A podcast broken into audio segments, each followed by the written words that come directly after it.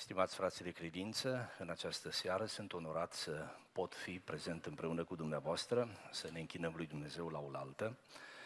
Mă rog salutări din partea fraților din Sibiu și din partea celor de la Institutul din București și dintr-o parte și din alta, har și pace în numele Domnului Isus. Dumnezeu să vă binecuvânteze. În această seară am venit în mijlocul dumneavoastră cu gândul de a vă împărtăși cuvântul Domnului și am primit pe inimă să citim din Evanghelia după Ioan, capitolul 8, începând cu versetul 30. Vă invit cu respect să stăm împreună ridicați și să luăm aminte la citirea acestei scripturi. 1 Ioan, Ioan, capitolul 8, începând cu versetul 30. Pe când vorbea Isus astfel, mulți au crezut în El. Și a zis iudeilor care crezuseră în El, dacă rămâneți în cuvântul meu, sunteți în adevăr ucenicii mei. Veți cunoaște adevărul și adevărul vă va face slobozi. Amin. Vă invit cu respect să vă reașezați.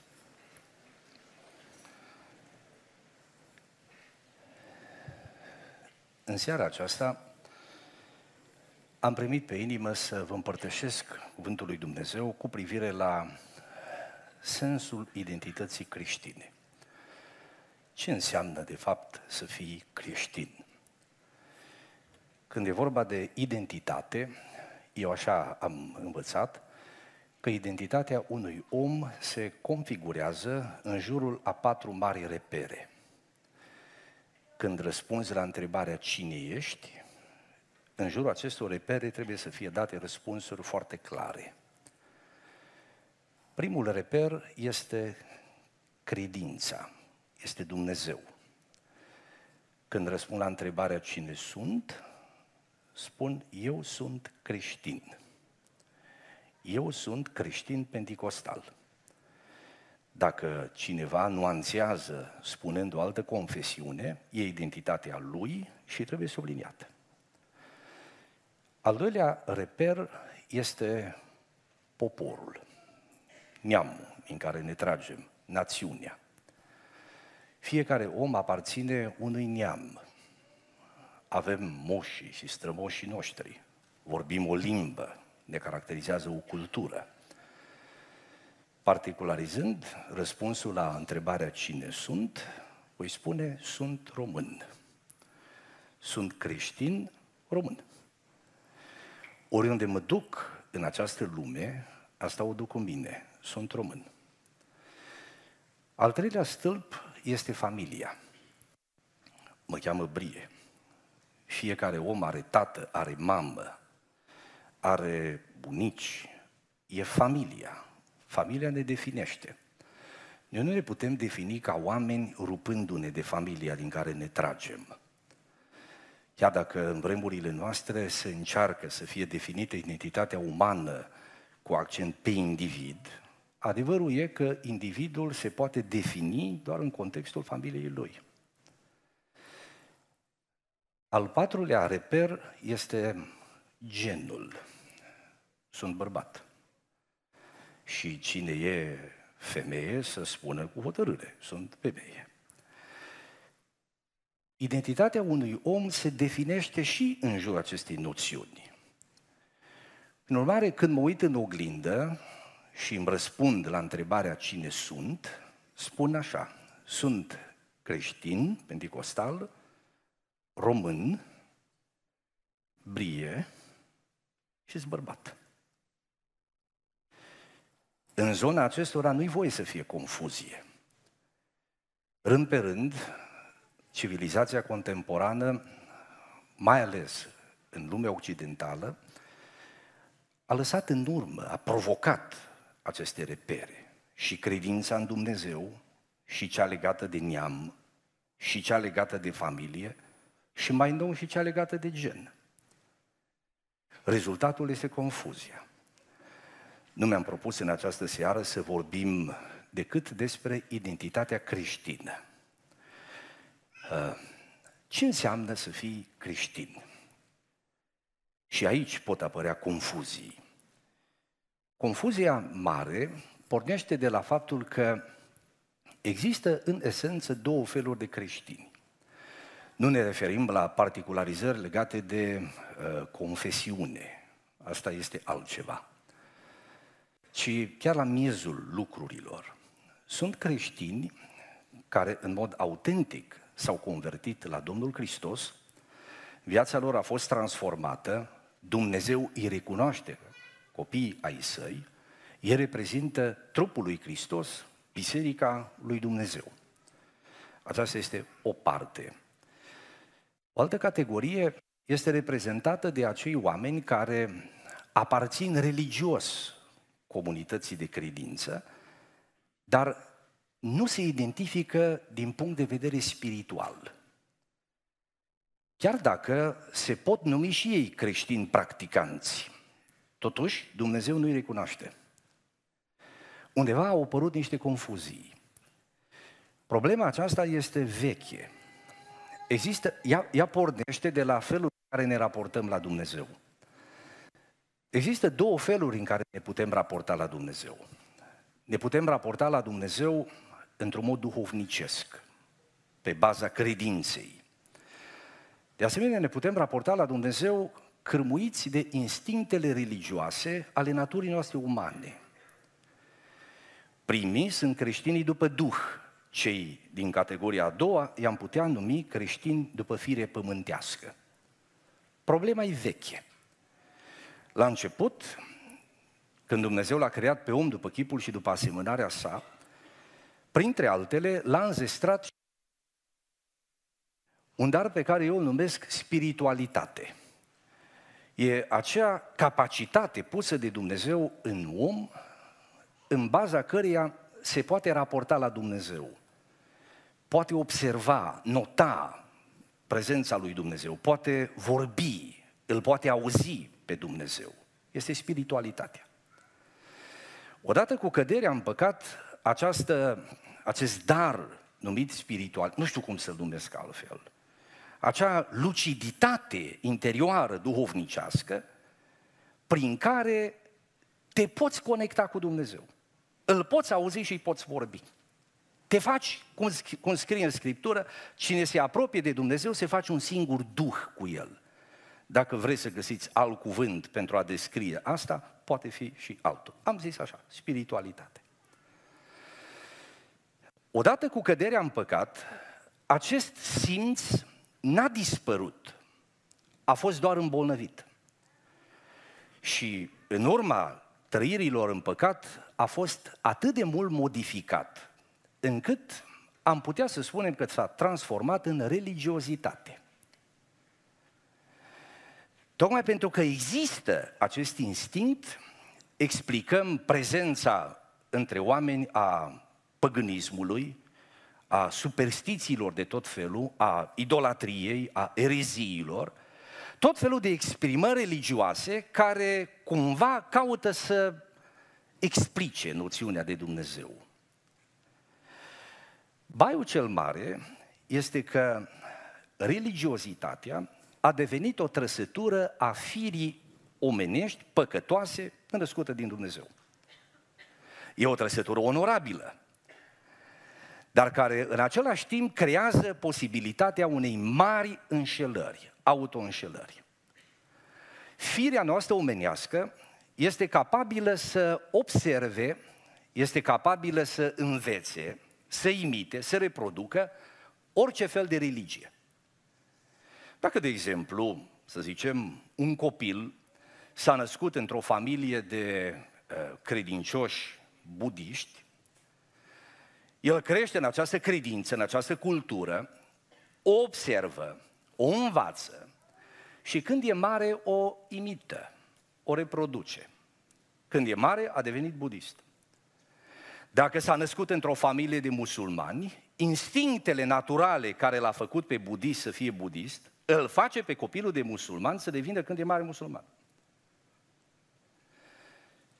Necazul apare când ne raportăm la creștinătate. Pentru că născut într-o familie de creștini, copilul creștinilor mânat exact de același tipare, instinctele naturale ale firii sale omenești. Îl face să observe credința creștină a părinților lui, să o învețe, să o imite și mai târziu să se declare creștin. Pe fond, nu s-a întâmplat nimic deosebit decât în celelalte religii, ci doar o, cum să zic, aderare pe temă religioasă, care nu are legătură cu viața din Dumnezeu. Aici este problema. Și acum, sigur, cu toții trebuie să ne punem întrebarea ce fel de creștin sunt. Sunt creștin născut din Dumnezeu, în care Dumnezeu își recunoaște copilul, Domnul Isus, ucenicul, sau sunt un om religios atras de particularitățile credinței creștine, condiționat de moștenirea mea culturală, de educația pe care am primit-o, și mă simt bine în apele acestea. Ce fel de creștin sunt? Întrebarea e fundamentală.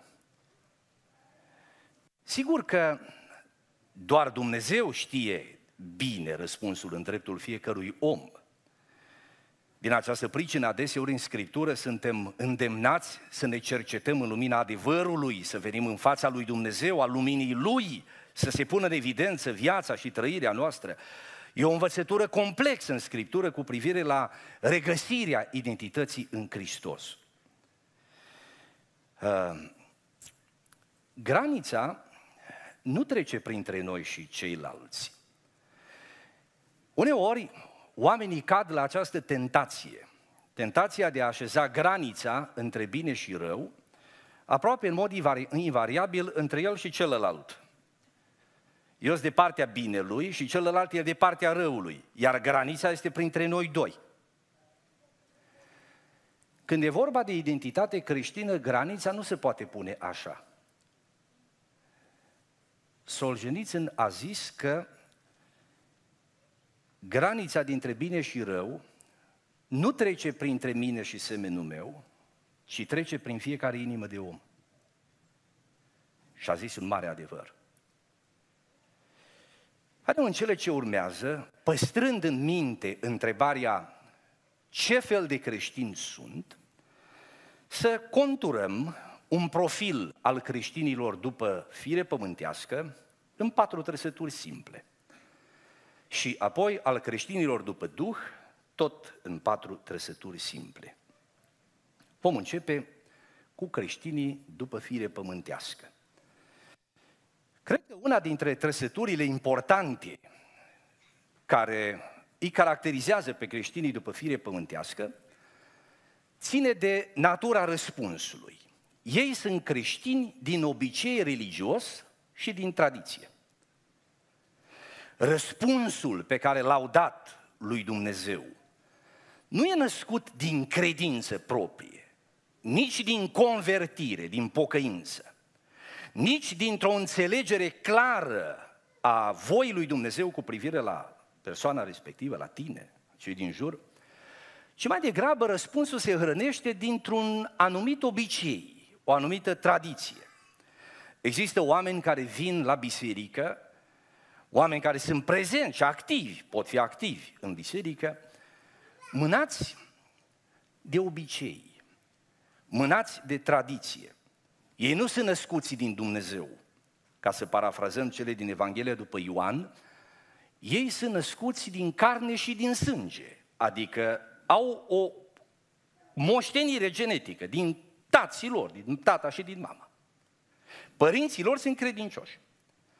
Sau sunt născuți din voia unor oameni care au zis, dacă te botezi, asta câștigi.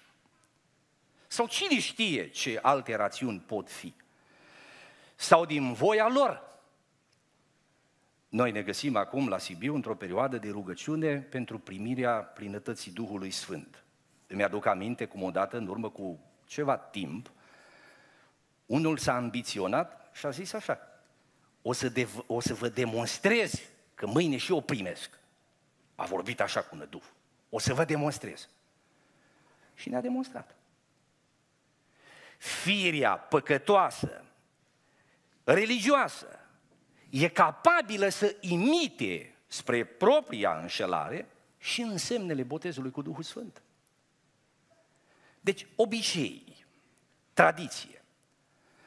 Nu trebuie să ignorăm forța obiceiului. Forța obiceiului în a naște reflexe religioase și un puternic atașament religios. Uh, nu orice, cum să spun, entuziasm, nu orice atașament, nu orice loialitate e recunoscută de Dumnezeu, ci doar acelea care sunt în adevăr. Faptul că cineva e fidel unei comunități, unei confesiuni, nu înseamnă neapărat că este și în registrul lui Dumnezeu. Poate fi la mijloc obiceiul. Se vede când e obiceiul și când e Hristos, distinția este în iubire. Creștinul după fire pământească nu știe iubi. Nu poate iubi. Dragostea este în semnul lui Dumnezeu, a Duhului lui Dumnezeu în viața unui creștin. Dar să mergem la a doua trăsătură. Creștinii după fire pământească sunt creștini după impuls emoțional. Uh, ceea ce îi determină să răspundă este un val de entuziasm, o emoție. Există riscul major să ne înșelăm, să confundăm convertirea, nașterea din nou, cu tot felul de emoții trăite în plan religios. Este adevărat, creștinii după Duh au emoții. Emoțiile sunt darul lui Dumnezeu. El ne-a înzestrat cu sentimente. Entuziasmul, patosul, bucuria este partea lucrării lui Dumnezeu în viața unui copil al lui Dumnezeu. Dar există riscul să confundăm emoțiile cu Duhul. Stările acelea încărcate emoțional cu convertirea. Firea pământească, stimați frați, este capabilă să exprime sentimente religioase foarte profunde și foarte înalte. E în stare să se împlinească în plan emoțional, în plan religios, în dimensiune emoțională. Și Hristos să nu fie acolo. Uneori există posibilitatea să confundăm chiar mustrările de conștiință cu pocăința, cu convertirea. Nu orice mustrare de conștiință este și întoarcere la Hristos. Aduceți-vă aminte că Esau a cerut cu lacrimi să fie schimbată condiția în care a ajuns, deci avea emoții și n-a fost primit. Și el a plâns, ca și David, în timp ce Esau este respins, David este acceptat. Dar amândoi au avut emoții și amândoi au regretat ce au făcut. Deosebirea este esențială. În timp ce David plânge pentru că l-a supărat pe Dumnezeu și n-are alt dor decât să regăsească pacea cu Dumnezeu și acceptare din partea lui Dumnezeu, Esau plânge pentru că a pierdut beneficiul, a pierdut oportunitatea. Îi ciudă că s-a făcut de minune. Acolo e distinția. Inima noastră Că nu pe degeaba spune profetul că inima omului este nespus de rea și deznădăjduit. Deznădăjduit, nespus de înșelătoare și deznădăjduit de rea. Așa este inima omenească. Nimeni pe fața pământului nu știe să-și apere mai bine interesele și idolii ca inima noastră. Nimeni. De te bazezi pe inima ta, ești într-o zonă periculoasă. Iar aici vin emoțiile. De regulă, în zona aceasta emoțiilor au loc marile înșelări. Dați-mi voie să mă arăt suspicios, așa, față de oricine se lasă convins prea ușor. Da, găsim în Scriptură oameni care la prima întâlnire au zis da și s-a dovedit a fi de durată răspunsul. Dar nu de puține ori s-a văzut că inima omului este ca și un ibric, dacă în el e puțină apă, iute dă în clocot și la fel de iute se și răcește. Există un fel de oameni care se convertesc din entuziasm și se leapă de din principiu. Creștini după fire pământească. Răspunsul lor este doar în plan emoțional. Hristos n-a intrat adânc, nu i s-a dat voie să intre adânc în inimă. Doar spoiala de deasupra, emoțiile. Și aici trebuie să ne gândim în dreptul nostru ce fel de răspuns am dat lui Dumnezeu. Uh, vă rog să observați, creștinul după fire pământească nu este ateu. El crede în Dumnezeu. Problema lui e alta, nu ateismul. Profunzimea. Cain, care este prototipul creștinului după fire pământească, nu e ateu. Dumnezeu îl dă pe față în răutatea lui interioară, tocmai la altar când își aducea lui Dumnezeu jertfa. Lângă el era Abel, acceptat de Dumnezeu. Deci, iată, pot sta la același altar. Și Dumnezeu să vadă în ei doi oameni cu totul diferiți. Uh, a treia trăsătură a creștinilor după fire pământească, creștinii după fire pământească uh, depind de simboluri. Nu, nu știu cum să exprim mai clar această trăsătură, cred că așa ar fi mai bine, depind de simboluri. De unde pleacă dependența? Scriptura spune că lucrurile lui Dumnezeu nu pot fi înțelese decât de oamenii duhovnicești.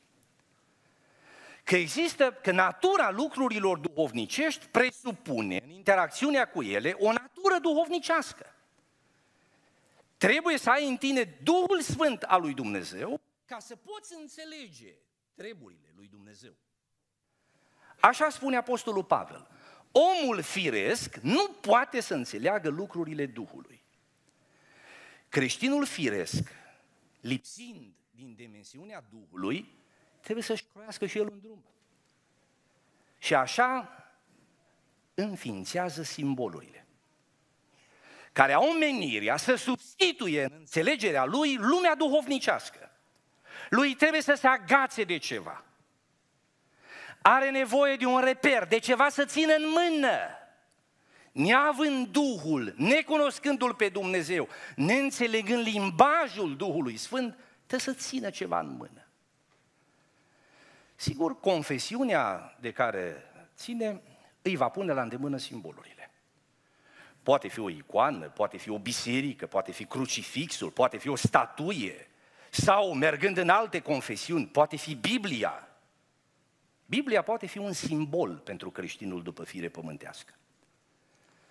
Odată am mers într-o călătorie cu cineva, m-a dus la o biserică și a mers cantare.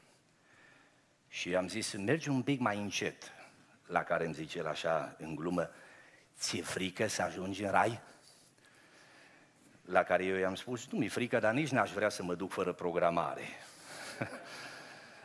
Uh, a râs el și a zis, ascultă-mă aici, nu pățim nimic rău. Uită-te în torpedou să vezi ce am acolo. Descris pe acolo, bordul mașinii, era Biblia. Și cu asta aici nu pățim nimic. La care i-am spus, te rog frumos, oprește, eu mă duc cu altcineva. Uh, simbolul. O altă formă în care se poate exprima creștinul evanghelic în lumea simbolurilor este dependența de cultul personalității. Nu știu cum să zic mai bine. În funcție de cum e natura fiecăruia, se identifică cu anumiți oameni. Sigur, Dumnezeu are oamenii lui, slujitorii lui, pe care îi folosește. Dar creștinul după fire se uită la oamenii lui Dumnezeu ca la niște repere, simboluri. Nu ca la niște slujitori ai lui Dumnezeu în care să-L vadă. El nu e căutător de Hristos, e căutător de repere. Dacă, de exemplu, este atras de discurs, idolul lui va fi un predicator. Nu prea contează profilul moral, contează, cum să spun, uh, emanația acelei personalități. Cineva odată a fost atenționat spunând, ai grijă că omul pe care îl ascult și îl urmezi s-a compromis, ai grijă, ești în pericol. La care replica a fost pe măsură. Pe mine nu mă interesează cum trăiește, poate să facă ce vrea. Mie îmi place cum predică. Deci răspuns exact după mentalitatea creștinului după fire pământească. El, de fapt, caută o împlinire religioasă pe care o adă o anumită atmosferă religioasă. Nu-L caută pe Dumnezeu. Dacă, să zicem, e aplicat spre artă, cântăreții vor fi simbolurile. Dacă e atras, poate, spre zona mai mult așa a cugetării, a meditației, a misticului, poate, îl veți găsi la rugăciuni și în anturajul profeților. Dar firea pământească este tot aia. Se împlinește căutându simboluri din lumea la care are acces. Este un mare risc. Sigur, creștinii după Duh au un înalt respect față de oamenii pe care îi folosește Dumnezeu, dar ei știu bine distinția între om și Hristos. Și când omul eșuează, cu discreție și fermitate îl ocolește și se duce mai departe spre Hristos. Cine depinde de simboluri, cade odată cu ele. A patra trăsătură a creștinilor după Duh, a creștinilor pe fire pământească, e un pic mai complexă. Au, creștinii pe fire pământească au o înfățișare evlavioasă, dar n-au viață spirituală. Altfel spus, au inima împărțită. Regăsești în viața creștinilor după fire pământească multe detalii, multe particularități care te poate face să spui că sunt urmașii lui Hristos. Dar la testul Duhului lipsește ceva esențial, viața. Ei sunt religioși, fac rugăciuni, pot veni la biserică, pot imita crezul, pot reproduce texte din scriptură, pot să se jertfească, pot trăi sentimente de bucurie, de împlinire, pot ce să spună, a fost har. Dar ceea ce le lipsește este viața cu Dumnezeu. În locul vieții cu Dumnezeu se găsește compromisul moral. Oamenii aceștia, în fapt, sunt biruiți de păcat. Trăiesc în păcat. Desigur că nu, nu putem spune că un creștin după fire pământească nu are conștiință. Are. Nu conștiința lipsește, ci viața lipsește. Nu mustrările de cuget, nu dorințele de îndreptare lipsesc. Lipsește puterea. Pentru că niciodată lui Isus Hristos nu i s-a dat voie să intre în inima aceea. Au rămas spații, zone rezervate în care eul fiului Cain, ca să mergem pe linia asta așa acum, urmașul lui Cain, creștinul pe fire pământească, se simte liber. Eu am uh, o nepoată, acum s-a făcut mai mărișoară, domnișoara Carla, uh, o fetiță foarte inteligentă. Avea vreo 3 către 4 ani, uh, a dovedit așa o maturizare precoce. Spre exemplu, am întrebat-o într-o zi dacă știe ce e rima. Și a zis că știe. Ca la Bihor a răspuns. Rima îi atunci când două cuvinte se potrivesc bine-bine, cum ar fi mere-pere. Rima. Văzând-o că răspunde așa, am tot băzuit-o cu întrebări până s-a plictisit de mine. ca să o atrag în, joc, în jocul meu, i-am arătat 10 lei și am spus, Carla, uite, vezi banii ăștia. Dacă eu îți spun o întrebare și tu știi răspunsul, ți dau ție. S-a uitat la mine și mi-a dat o replică că m-a lăsat mut. Și, unchiul Nelu, de ce mă manipulezi? oh. și eu de acolo, dar tu știi ce e manipulare? Și a zis, știu. Manipularea e când cineva te face să faci ce vrea el și tu n-ai vrea. Și pentru că îi plăceau reclamele, o întrebe, dar reclamele astea de la televizor, ce zici tu, e manipulare? Ce da, e manipulare, o face pe mămica să cumpere ce n-are nevoie. Vârsta asta așa. Acum, într-o zi am fost în vizită la părinții mei, uh, ne-am adunat acolo, în familie, între timp s-a lăsat seara și copila, fiindu-i frică de întunericul de afară, a început să plângă și ne-a dus pe toți în casă. Între timp am trecut la odihnă și a doua zi s-a făcut uh, zi, în sfârșit. Uh, copila s-a trezit târziu, a ieșit în curtea casei și mirată, s-a uitat așa și îmi zice mie, unchiunelu, unde-i întunericul?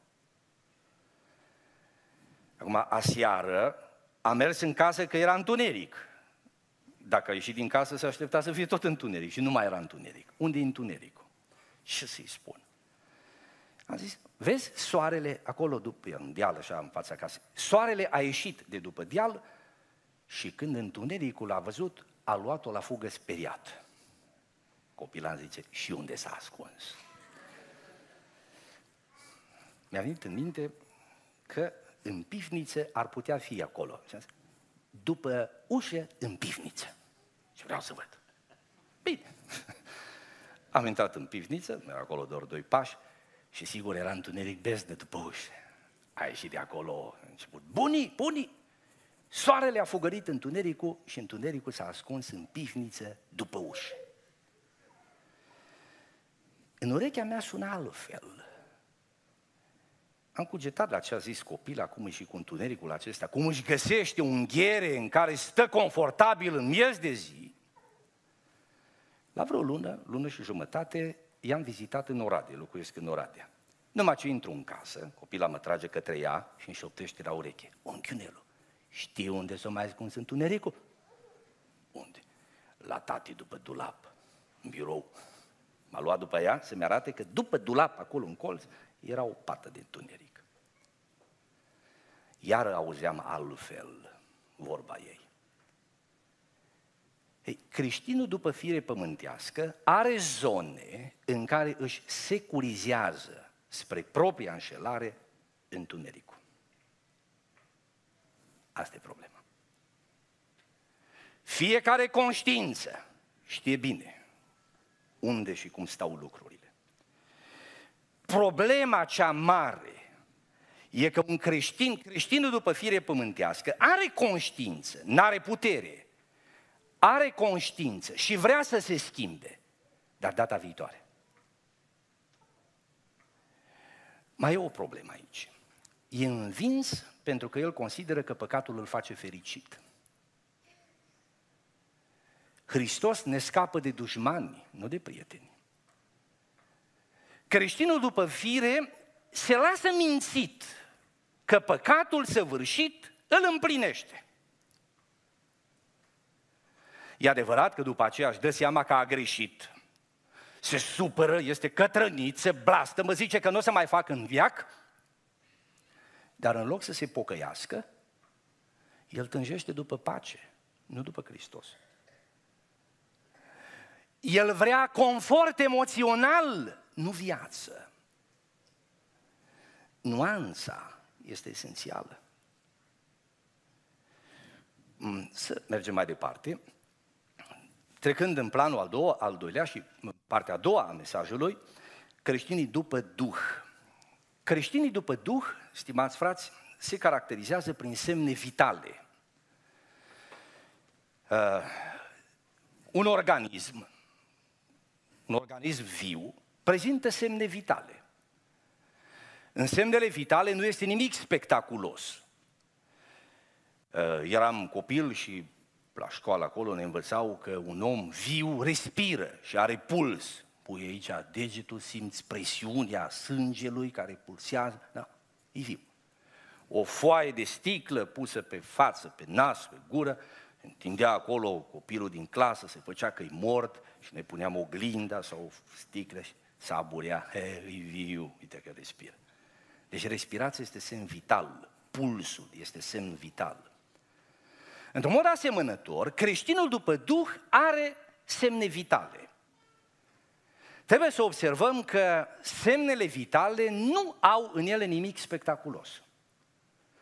Semnele vitale pot fi ușor neobservate.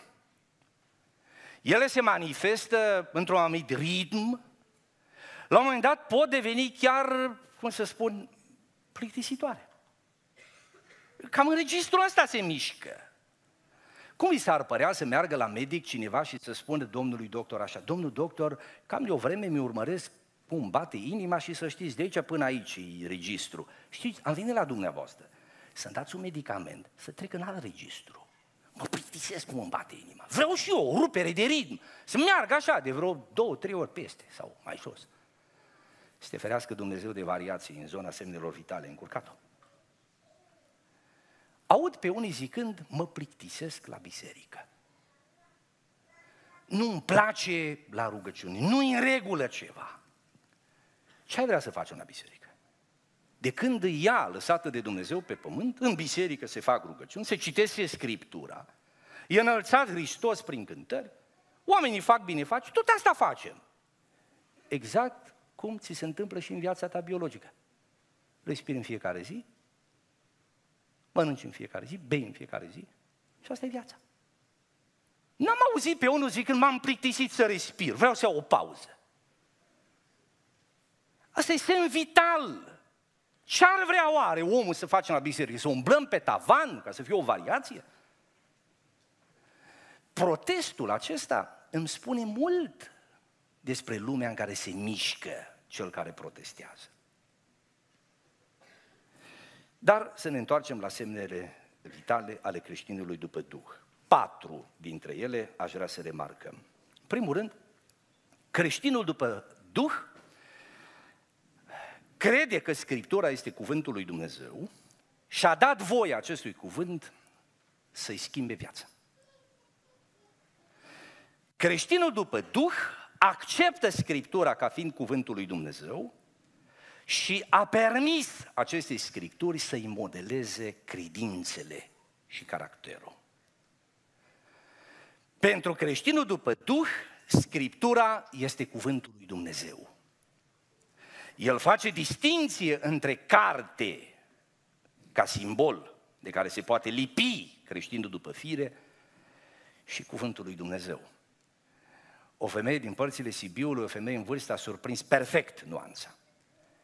A zis așa odată, frate păstor, atâta mi de dragă Biblia, așa de mult iubesc Biblia, că eu a săruta-o dacă nu ne-ar fi frică de Dumnezeu. Ați auzit ce vorba a zis? Deci, sora aceasta a înțeles distinția. Ce înseamnă Scriptura pentru tine? Pentru creștinul după fire pământească poate fi un simbol, poate fi o armă cu care poate face rău cuiva. Pentru creștinul după Duh este cuvântul viu al lui Dumnezeu. E legea lui, Constituția lui. De acolo își rănește sufletul. De acolo și ia valorile. Acolo își găsește calea. E hrană pentru el. Nu e literă. Duhul a transformat-o în ceva viu. Creștinul după Duh. De aceea creștinul după Duh se îndrăgostește de Biblie. Găsește împlinire, bucurie, e hrana sufletului său. Exact cum a spus Domnul Isus. Dacă sunteți ucenicii mei, cuvântul meu rămâne în voi. Și cuvântul meu vă va face liberi. Iubești cuvântul lui Dumnezeu. Îți dorești cuvântul lui Dumnezeu. Iubești Scriptura cauți adevărul lui Dumnezeu pus în ea, te luminează? Creștinul după Duh se găsește aici. Apoi, creștinul după Duh, luminat de Scriptură, s-a convertit în mod profund la Isus Hristos. Și-a înțeles bine condiția spirituală, și-a înțeles propria păcătoșenie, a dat dreptate cuvântului lui Dumnezeu care l-a numit păcătos, și-a pus viața în lumina acestui cuvânt și și-a dat seama de propriul faliment și eșec și în același timp a acceptat soluția lui Dumnezeu. Întoarcerea la Hristos. Pocăința. Credința. Evanghelia pentru el este o veste bună. În esența lor, aceste detalii au de-a face cu felul în care ne raportăm la persoana Domnului Isus. Pentru creștinul după Duh, Domnul Isus este o ființă vie. Nu e o idee, nu e o noțiune, nu e o ideologie. E o ființă vie. El crede că Isus Hristos a murit cu adevărat, a înviat cu adevărat și cu Domnul Isus se poate vorbi. Creștinul după Duh urmează pe Domnul Isus. El și-a predat în întregime viața Domnului Isus. Din cauza cuvântului viu s-a întors la Hristos și Hristos a făcut o lucrare prin Duhul Sfânt. L-a transformat, l-a născut din nou. În consecință, în interiorul creștinului după Duh s-a aprins o lumină. E ca un far. Ioan o numește ungere. Ioan în epistola 1, Ioan spune așa, fraților, noi nu avem trebuință, voi nu aveți trebuință să vă învețe cineva. Însă și ungerea lui Dumnezeu care este peste voi vă învață. Că s-a referit la această, la această lumină interioară care a prins în inima creștinului născut din Dumnezeu, îi arată calea. Ea se exprimă mai ales în plan moral. Creștinul după Duh știe ce e bine și ce e rău. Nu e nevoie de multe argumente. Dacă la un moment dat în inima lui se ridică o suspiciune că o anumită acțiune ar putea fi neacceptată de Dumnezeu, creștinul după Duh renunță la ea din start. Nu o să-l vedeți angajat în dispute de genul, oare e păcat să bei un pahar de băutură? Oare, dar berea fără alcool cum ar fi? Că discuții din acest... Să-mi arăți în Biblie unde scrie că e păcat să fumezi. Creștinul după Duh, astea, ce, ce cu pierderile astea de vreme? Duhul din el îi arată calea. Creștinul după fire vrea să pipăie, că e dependent de simboluri. Nu înțelege nuanțele Duhului. Vorba unui prieten vechi, uh, ne-am cunoscut într-o împrejurare așa mai aparte și îmi zice el după o vreme, Nelu, îți aduci tu aminte când ne-am întâlnit noi prima dată? Din prima secundă amândoi am știut că amândoi cunoaștem limba galileanului. Adică limbajul acesta al Duhului. Copiii lui Dumnezeu îl știu. Uh, în esență, la mijloc este Scriptura și este Isus Hristos, care a născut din nou, a dat Duhul. Ce urmează? E a treia trăsătură, element vital. Duhul de rugăciune. Creștinii după Duh au Duh de rugăciune. Adică le place să se roage, sunt atrași de rugăciune. Rugăciunea pentru ei nu este un exercițiu religios, ci este conversația cu Dumnezeu. E o dorință interioară, e o foame interioară, e o pornire din inimă, nu e ceva ce ține de agendă. Uneori poate fi și o agendă. În viața creștinului după Duh pot exista momente de ariditate, după cum trupul câteodată e bolnav și nu are poftă de mâncare, dai, dai cu deasila, la fel poate fi și cu creștinul după Duh. Intervin situații în care autodisciplinaria, perseverența în disciplină spirituală te ține pe cale. Dar creștinul după Duh știe ce este bucuria în rugăciune. E atras de rugăciune. Găsim în fapte nouă 9 la 11, confirmată de Dumnezeu prin Duhul Sfânt convertirea lui Saul. Profetul Anania a ezitat să meargă să spună lui Saul, știa că este persecutor. Dar Dumnezeu a zis, du-te că se roagă. Așa a zis, se roagă. N-a zis, du-te că ți apucă ei, du-te că și el crede ca voi, du-te că și el... A zis, du-te că se roagă. Adică dintre multele trăsături care ar putea caracteriza pe un creștin, în situația asta particulară, Duhul Sfânt a considerat că cea mai convingătoare este Duhul de rugăciune. Se roagă. Dacă nu ești atras la rugăciune, ai o problemă serioasă. E adevărat, poți trece printr-o zonă de uscăciune. Dar uh, dacă niciodată până acum n-ai fost atras la rugăciune, înseamnă că e o problemă serioasă de identitate spirituală. Copiii lui Dumnezeu iubesc rugăciunea. Copiii lui Dumnezeu se întâlnesc cu Hristos în rugăciune. Caută părtășia cu Dumnezeu în rugăciune. Și în final, a patra trăsătură a creștinilor pe Duh ține de uh, eternitate, de lumea de dincolo, a zice, și ea e legată de lumea de aici printr-o noțiune foarte simplă. Creștinii după Duh iubesc revenirea lui Isus Hristos. Deci, noțiunea aceasta e o mărturisire de crez foarte importantă, care leagă două lumii. Asta în care sunt și cea în care voi fi. Creștinul după Duh îl așteaptă pe Iisus Hristos nu cum așteaptă un călător în gară sau în aeroport. Ați văzut cum așteaptă oamenii în aeroport? Să uită în gol, nu vorbesc, cum stau la coadă ca să intre în avion. E așa o, o așteptare în delăsare. Să uită la ceas, mai trece odată vremea. E o așteptare pasivă.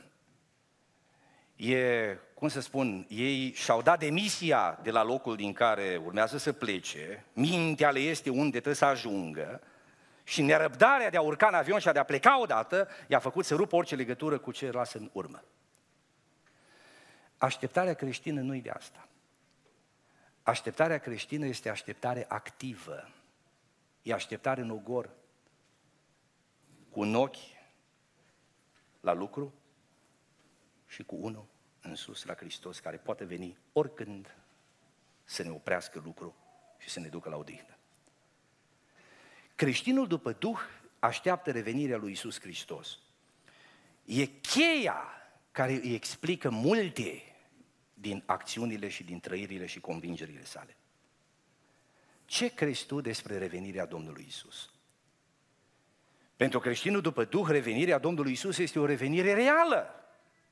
nu ceva așa, lasă ca fi, cum și-au imaginat mulți teologi. E reală. În felul în care s-a înălțat la cer, în trup, în ochii apostolului, sub ochii apostolilor săi, va reveni. Împlinind ceea ce a spus, că acolo unde sunt eu, să fiți și voi. Să ne ducă acolo unde este El. Dacă e să citim Noul Testament din această perspectivă, ce au crezut primii creștini despre venirea Domnului, mesajul este tulburător. Și e sugestiv să-l regăsim până și pe ultima pagină a Scripturii. Și într-un fel extrem de grăitor. Apocalips 22, după ce revelația este dată, în versetul 12 se reafirmă promisiunea, iată eu vin curând și răsplata mea este cu mine ca să dau fiecăruia după fapta lui. E reafirmat în versetul 16, eu Iisus am trimis pe îngerul meu. Se va adeverească aceste lucruri pentru biserici, continuă cuvântul, ca apoi în versetul 17 să se revină asupra acestei teme. Și Duhul și Mireasa zic, vino! Și cine aude să zică, vino! Și celui ce este sete să vină și cine vrea să aibă apa, cine vrea să ia apa vieții fără plată. Și apoi versetul 20. Cel ce adeverește aceste lucruri zice, da, eu vin curând. Este ultima vorbă a Domnului Isus consemnat în Biblie. Da, eu vin curând. Așa mi-l imaginez pe apostolul Ioan stând cu sulu în față, scriind ce zicea Duhul și a scris și aceste vorbe. Și apoi a auzit cuvântul Amin. Și a scris Amin. A mai scris și în alte locuri Amin. Avea un înțeles aparte. Era un fel de acord, rugăciune față de cele spuse. Urma alt capitol. De data asta a fost tăcere. De unde Ioan a înțeles că amin înseamnă gata. Revelația este închisă. Adică s-a spus ce trebuia să fie spus. Și apoi așa îmi imaginez cum Ioan a luat din nou pana și a scris rugăciunea lui și a tuturor creștinilor. Vino, Doamne Isuse. Cu asta se încheie Biblia. Este identitate creștină. Atitudine cu credință, în credință față de Scriptură, convertire la Hristos, duh de rugăciune și așteptarea revenirii lui Isus. Te caracterizează aceste trăsături? Fac parte din viața ta. De, de exemplu, dacă îi să răspund la întrebarea, cine ești tu, frate Creștin penticostal, român, brie, bărbat, rezonez cu fiecare. Într-un fel asemănător trebuie să rezonezi Scriptura, Hristos, rugăciunea, revenirea lui Isus. Dar nu bifând contabilicește aceste repere, poți să o faci imitând, ca și creștinul după fire, ci rezonând cu inima, având în tine Duhul. Doar Dumnezeu ne poate duce aici, frații mei. Doar Duhul Sfânt ne poate conduce aici.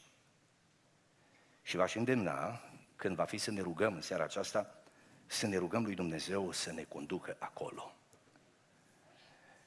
Putem foarte ușor să rămânem în sfera instinctelor religioase naturale, născute în firie pământească, onorabilă pe partea aceasta, dar amăgitoare în esență. Sau putem trece de partea lui Dumnezeu. Vestea cea bună este că oricând este posibil ca un creștin care până acum n-a fost într totul predat lui Dumnezeu, e posibil să se predea chiar în seara aceasta. Eu am un prieten bun într-o biserică din Europa care mi-a zis, Nelu, ani la rând am slujit în biserică fără să-L cunosc pe Hristos. Ani la rând.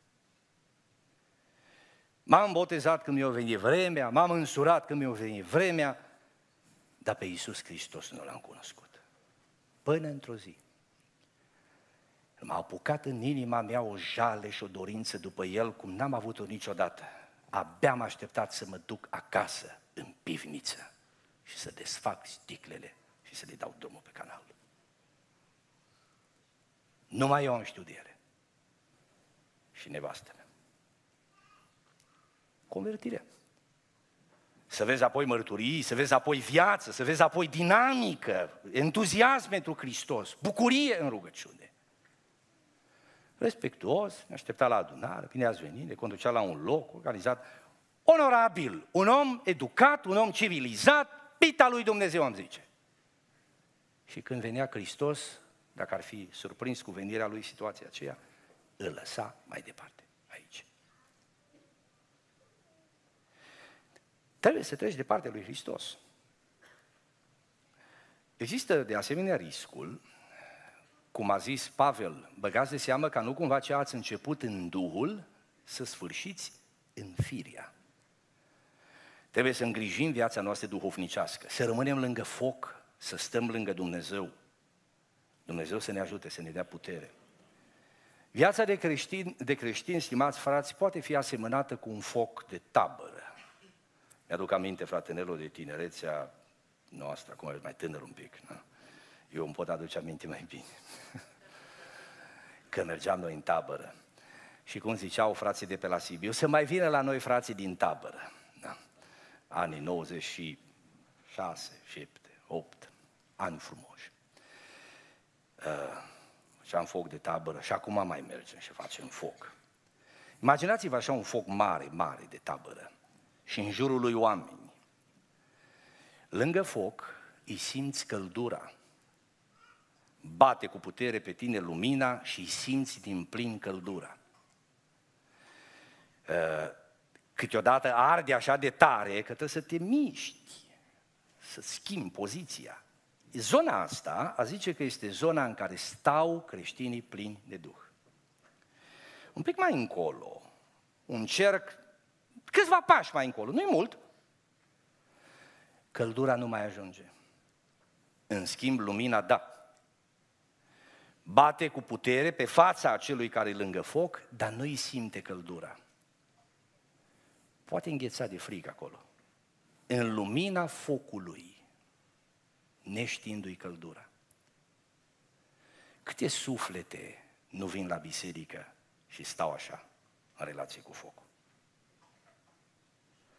Există o zonă și mai rea, mai încolo. Ă, lumina nu mai ajunge până acolo, dar de acolo se vede focul.